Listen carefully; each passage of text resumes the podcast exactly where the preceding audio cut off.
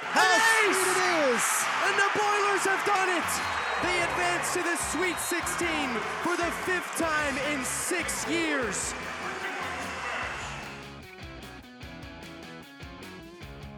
Welcome back to the Dig City podcast. I'm Cory Palm with head coach Dave Shondell. Coach, congratulations on uh, a couple NCAA wins last week and another trip to the Sweet 16.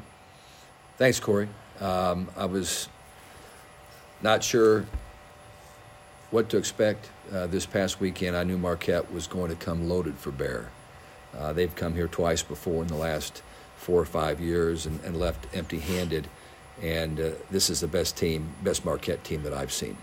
Uh, I know they were in the Sweet 16 a year ago, but they have the same players back Right. on that team, and uh, and they were you know more seasoned and, and, and very well prepared for this match. And as I said in the press conference after the match, we were fortunate to win because it could have very easily gone the other way. Not that I didn't think we deserved to win. I just think that both teams deserved to win as well as they played. They competed. Uh, it was a low error match. Uh, a lot of great plays. It was hard for balls to get to the floor on the other side of the net because the teams just fought like crazy uh, to, to try to advance to the Sweet 16.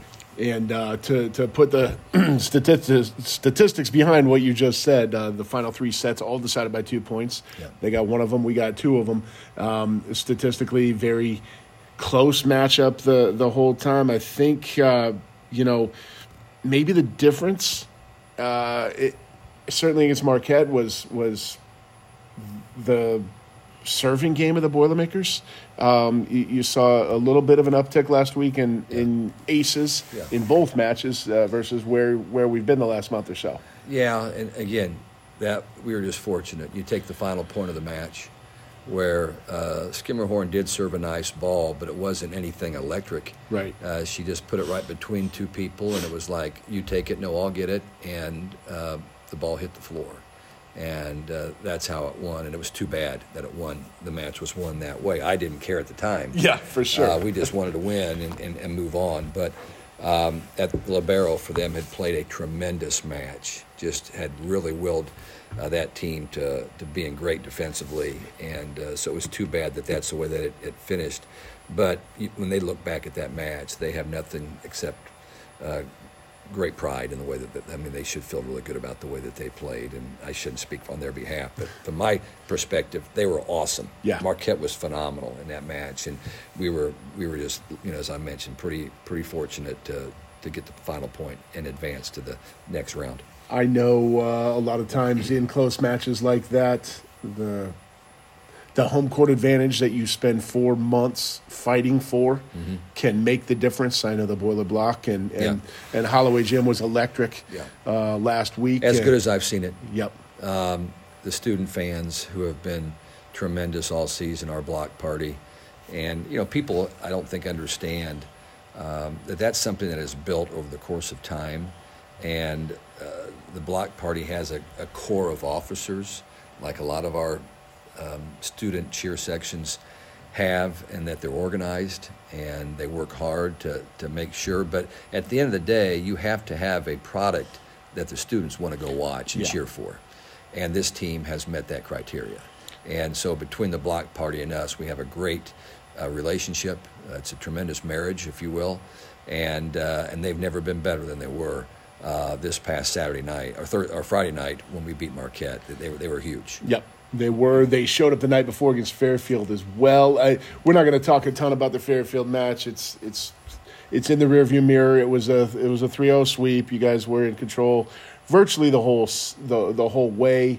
Um, set an attack percentage record for Yeah. the postseason for the program, which is that's uh, you guys hit almost 500 for the three sets combined, 478 total. Yeah. Um, just really dialed in on offense, and I think the thing that struck me most about that night was it, it, the joy on the face of so many of your players. Of course, things are going well. You're going to be That happy, helps. That always helps. but sometimes you Yeah. you know as as as athletes they try to tamp that down. They were embracing the fact that they were having fun out there. Yeah, and, and it's nice to have fun. Yeah. You know, at the end of the day, the looks on their faces the next night were better because they were intent. They, they were they were zoned in. They were focused, and they at times they were um, anxious. You know, that's just the way it is. But this team is best when they get in that competitive mode, Mm-hmm. and you see.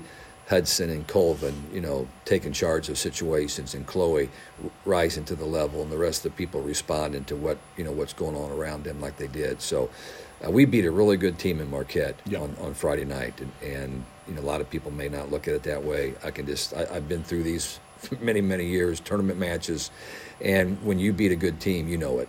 And uh, Marquette uh, was was outstanding. Eva Hudson, 27 kills that night against the Golden Eagles. Uh, Raven had uh, 13 kills to go four blocks. Like you said, Chloe, 15 kills, And, 10 and those are in four sets. That wasn't a five sets, set match. right. That was a four set match, and uh, we, uh, as pointed out by somebody the other day, we needed every one of them Mm-hmm. uh, to to scrape by. But uh, you know, it's great to see Eva playing at the level that she's playing at. I think she's one of the top ten players in the country. There's no doubt that. That, that she's playing at that level right now after you know a little slow start because Mm-hmm. she had been put on on ice for uh, seven weeks before we started practice, but nobody would know that by watching her play at this point in time. And I think that um, you know Chloe continues to play at a very very high level. Our setter is getting better. Our ball control is improving. I talked at our press conference about Allie Horning's improved play. That she's making a big difference for us right now as well. It's just hard to put the ball on the floor Yep. against this team right now. It is uh, to to have such a diversified defensive presence, you know, with several blockers, with several uh, back row players who are who are playing so well. You it, it kind of uh, can confuse an offense a little bit and, and and make them maybe make choices that they don't want to make. Yeah, I don't think we had a block in the first set against Marquette. Uh, I think they outblocked us maybe one to zero. Both teams were trying to figure out what they were doing Yeah. defensively against a new opponent. Um, but after that, then you know both teams kind of you know locked in and, and got their hands on some balls. And the other thing was balls were being blocked but covered so well by these teams that just refused to let balls hit the floor. Um, but no, de- defense will be a real key for us as we move forward. It's gonna, it is our strength right now, and uh, and that starts with serving. So our serving has to continue its improvement, which I'm I'm kind of happy with right now because I'm seeing some some better things from our servers, and that will will be critical as we play a team that's got the talent that Oregon has. Six aces against Marquette, seven against Fairfield, and I know you've said all season long, you know, defense begins with with good serving, uh, and good serving doesn't always just mean aces. It means good placement. It means making it difficult, taking them out of system. Exactly. Um, you know, trying to find who the, the suspect passer might be, uh, moving the ball around so they don't know exactly what to expect. You can't go with the same serve consistently because they're going to make the adjustment. But the idea is to try to prevent them from doing what they like to do on, on offense. And if you can try to take one player out of that or serve the ball where it's more difficult to run a particular set, then that's what you have to do if that's your best you know, strategic ploy. And uh, that's why you've got to watch a lot of tape of your opponent to figure out exactly what might be effective. But uh, at this level, all those things are really important. And if we serve well, we'll have a chance against, I think, anybody that we play. Well, that uh, next opponent we're going to talk about after the break. The Oregon Ducks uh, are waiting in the wings. See what I did there? Ducks wings. Yep. It's it's it's not a good pun if you have to point it out. Well, Uh, it's I- a I bad think, joke. I think everybody was on top of it. Okay, okay, that's good. Uh, we will talk about the Ducks in the Sweet 16 matchup right after this. Dig City Podcast is presented by Franciscan Health Sports Medicine, inspiring health. Franciscan is the official medical services provider of Purdue Athletics. Now back to the show. All right, Dave. Uh, 9:30 p.m. Eastern Time, Thursday night in Madison, Wisconsin. Purdue versus Oregon. Uh, you've had a few days to process and, and look at the Oregon Ducks. What what can you tell us about them? They're a very, very good team, uh, just like I thought they would be. Um, you know, you don't pay a lot of attention to the Pac 12 uh, during the season. You have your hands full getting ready for who you're playing. Um, the Pac 12 network is not very accessible. Uh, and will be less accessible next year, Yes. by the way. um, but it, it's hard sometimes to find those teams, and so you have to make a special effort to get on your uh, your own technology and put pull up what we call VolleyMetrics, which has every single match in the country that's played, so you can find them. And and we have done that a lot lately. Uh, got them on um, our laptops and and and watch them uh, till we can't really see clearly anymore. But they're, uh, as I mentioned earlier, I think they probably are the most veteran team in the country.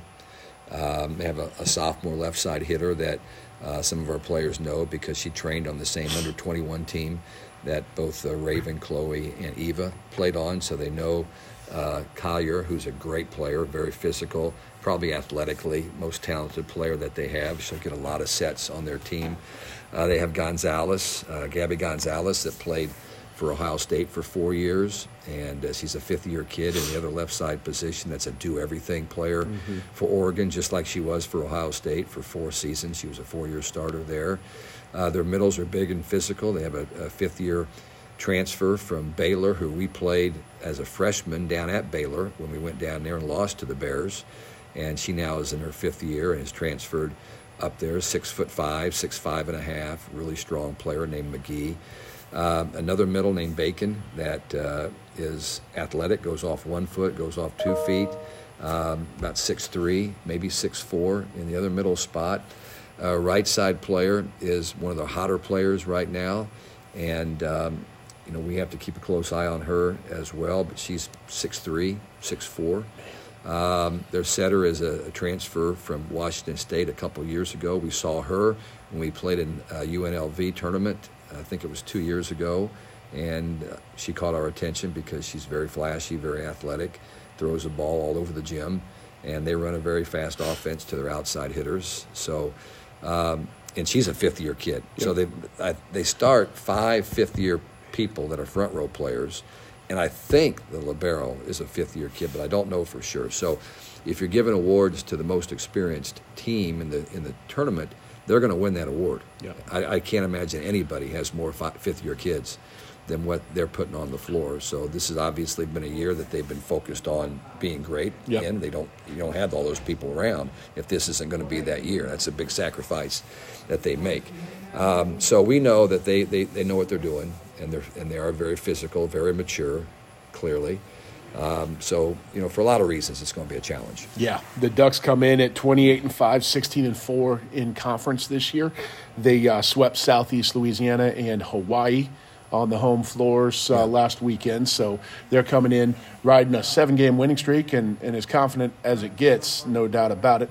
Um, this may mean nothing, probably means nothing. You're one of four Big Ten teams left in the Sweet 16. Oregon, one of four Pac 12 teams left in the Sweet 16. The two conferences make up half of the remaining field. Mm-hmm. This is the only matchup that pits a Big Ten team versus a Pac 12 team in the Sweet 16. So I, I, just, that doesn't mean anything. It's just kind of an interesting note. Somebody probably is going to be interested in that. Probably. there. Yeah, somebody would probably write that down. Um, no, I, I, didn't. I did not know that the Pac-12 is always very, very good in this sport. They used to be the dominant conference. Mm-hmm. Um, and then I thought the Big Ten took over. Apparently, this year we weren't the comp, the, the, most dominant uh, team. We got or conference. We got just five teams in, but they all did pretty well. Minnesota, uh, the only team that's out right now. They ran into Creighton at Creighton and, yep. and got beat 3-0 after uh, winning 3-0 the night before. Uh, everybody else still alive, still alive and kicking, but all the three of us, three of the four, are going to be in the same regional field in Madison, Wisconsin. Yeah, uh, the other side of the bracket, incidentally, like you said, is Wisconsin against Penn State. Um, I know you talked a little bit at your press conference earlier today about, you know, sort of the the comfort of returning to a Big Ten venue. Uh, maybe you get some some Big Ten fans who, who pull for you uh, on a neutral field. Yeah, you, you know, you, you, hope so. I, I, don't know how Wisconsin will look at this. Uh, I think Wisconsin wants to play us again. Yeah, mostly because we upset their their Badgers in a match here when they didn't have uh, their big uh, right side player, Anna Smrek. Um, so uh, they probably believe that um, Oregon is a better team. Uh, apparently, the national media has gone on record as, as, saying that, as it was mentioned in our press conference mm-hmm. Uh, today. Uh, I think people are going to respect both Purdue and Oregon. They're two really good teams that are playing very well right now. But I do hope that the Badgers will uh, get behind us because I think that could make a difference. I, I know that if it was here, uh, I'm sure that the Purdue brethren would get behind uh, their Big 10 mm-hmm. um, comrade. Um, one, uh, when you look for any sort of potential edge you can get Uh, maybe it's grasping at straws, but returning to a familiar venue. Uh, maybe staying at a familiar hotel, Yeah. having something, not going into a place completely cold, um, not trying to figure out where you get ice from for your training staff or where the locker room is, how far it is to the floor. Just being being familiar with something. How much of yeah, a deal I, is I, that? I think that's helpful to um, to play in a place that you've been to before. You know, we went there last year. Uh, we went there again this year. Um, about every year we go up there Yeah, to Madison, yeah. just about, and um, we've we've had had some success winning. Uh, some of those matches, as- even as good as Wisconsin has been over the course of time, especially since uh, Coach Sheffield has been there, and we are staying at the exact same hotel that we normally stay at when we go up there, which is just a luck of the draw Yeah, for that standpoint. true. Uh, but at the end of the day, uh, Cory, you, you're no fool. Um, this just comes down to how, how's your team going to play when they step on the floor, and you could drive up there an hour before the game and play. And I, I don't think I sometimes we put way too much stock in in preparation and watching tape and getting the right pregame meal and how much sleep you get the night before and all those things. Um, when you get to the, this level, you've got great competitors on every team, and they're going to step on the floor. And, and in volleyball, I think more than a lot of other sports, and you're a guy that does a lot of evaluation, I know. Um, there are less upsets in volleyball than there are in a lot of other sports. Yeah.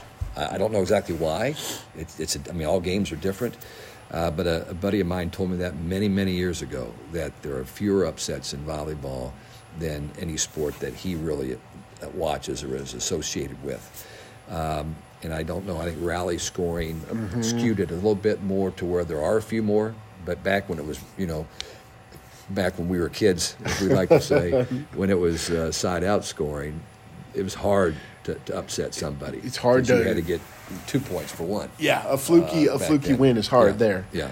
I think maybe uh, That might be something that could really get some conversation going out there. Uh, up, up, is there less upsets in volleyball than other sports? I think uh, I think it's possible. Certainly, this year's tournament, uh, every Very regional few. is one, two, three, five, except for Yeah. the one that's one, two, three, four. Yeah. Um, and maybe it's the nature of you reset after every set, Yeah. and it's it's a best of three Yeah. instead of just a can't, you cumulative can't score. run away with one. If Right. somebody wins that first set, they're, they're not keeping that lead. You're going back to start over again. So there could be some merit there. I see. I knew you'd be thinking Well, you know, I tell you what. Uh, well, it's also uh, what do the numbers say? Because you know, you go into this weekend and it's it's number three Purdue versus number two Oregon. By the numbers, that's an upset. Yeah. When you guys, uh, if you guys win. Yeah. Um, but I don't know that anybody in the volleyball world would consider that necessarily an upset. Well, I, I think it's you get a two and a three at this point. It's anybody's anybody's match, and and and I do think their their experience helps them. Yeah. And, and their size and physicality is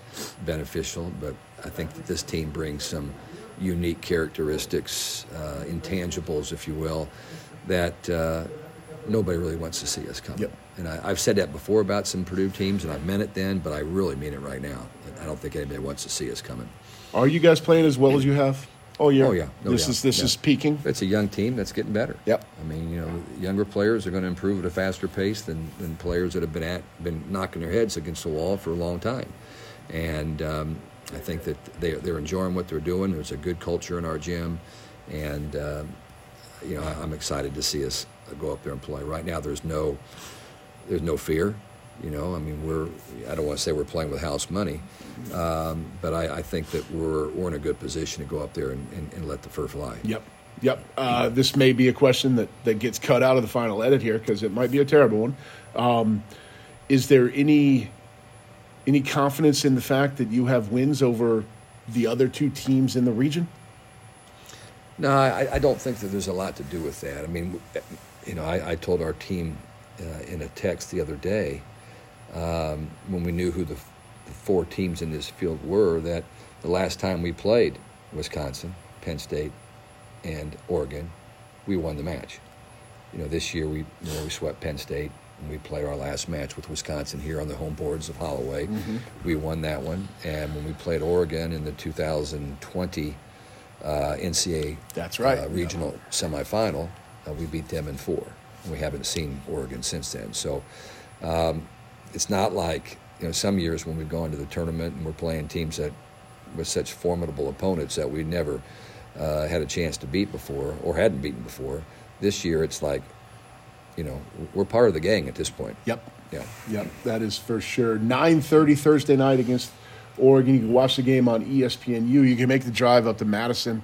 Uh, I know the Fieldhouse is is a pretty big venue. Yeah, Uh, I'm I think sure they've sold their tickets- tickets out, but if some people could have gotten them, and they have uh, uh, places like StubHub and SeatGeek and other places where you can can purchase a ticket if you really want one bad enough. And I'm sure after the first round is over, and we're, if we're still alive, that people might be able to, to find an additional ticket. But Yep. we know we'll have some support up there. I know there's lots of Purdue people that are going to be there. I believe, I believe. Our band and uh, cheerleaders are, will be making that trip, which is nice. We haven't done that before Yep. when we've gone to the regional, but uh, thanks to um, Art Euler, who's a, a substantial donor, that part of his uh, um, efforts that uh, was to make sure that we would be represented when we go to these events. So that's nice. Such a great part of the atmosphere that uh, the Art and Connie Euler. Art and Connie, yep, Art and Connie for sure have been great supporters for the program. Yeah. The Boiler Box Band helps helps Oh, with the it's atmosphere great. so much. Just you know, just knowing that you've got people there, Yeah. uh, will will make a big difference for us. And Well- we're, we're excited. We're you know we're excited about any fans that we have, but clearly. Uh, it's been a it's been a great season for growing our fan base, and I, I credit a lot of our individual players uh, who are very very um, they're becoming very popular Yep. at this point, and we're looking forward to what lies ahead as well. Excellent, Coach. Good luck uh, up in Madison. Thank you, Cory. It's been great, and hopefully we'll uh, we'll, we'll talk about it again next week. Sounds great. Weather up. Boiler up.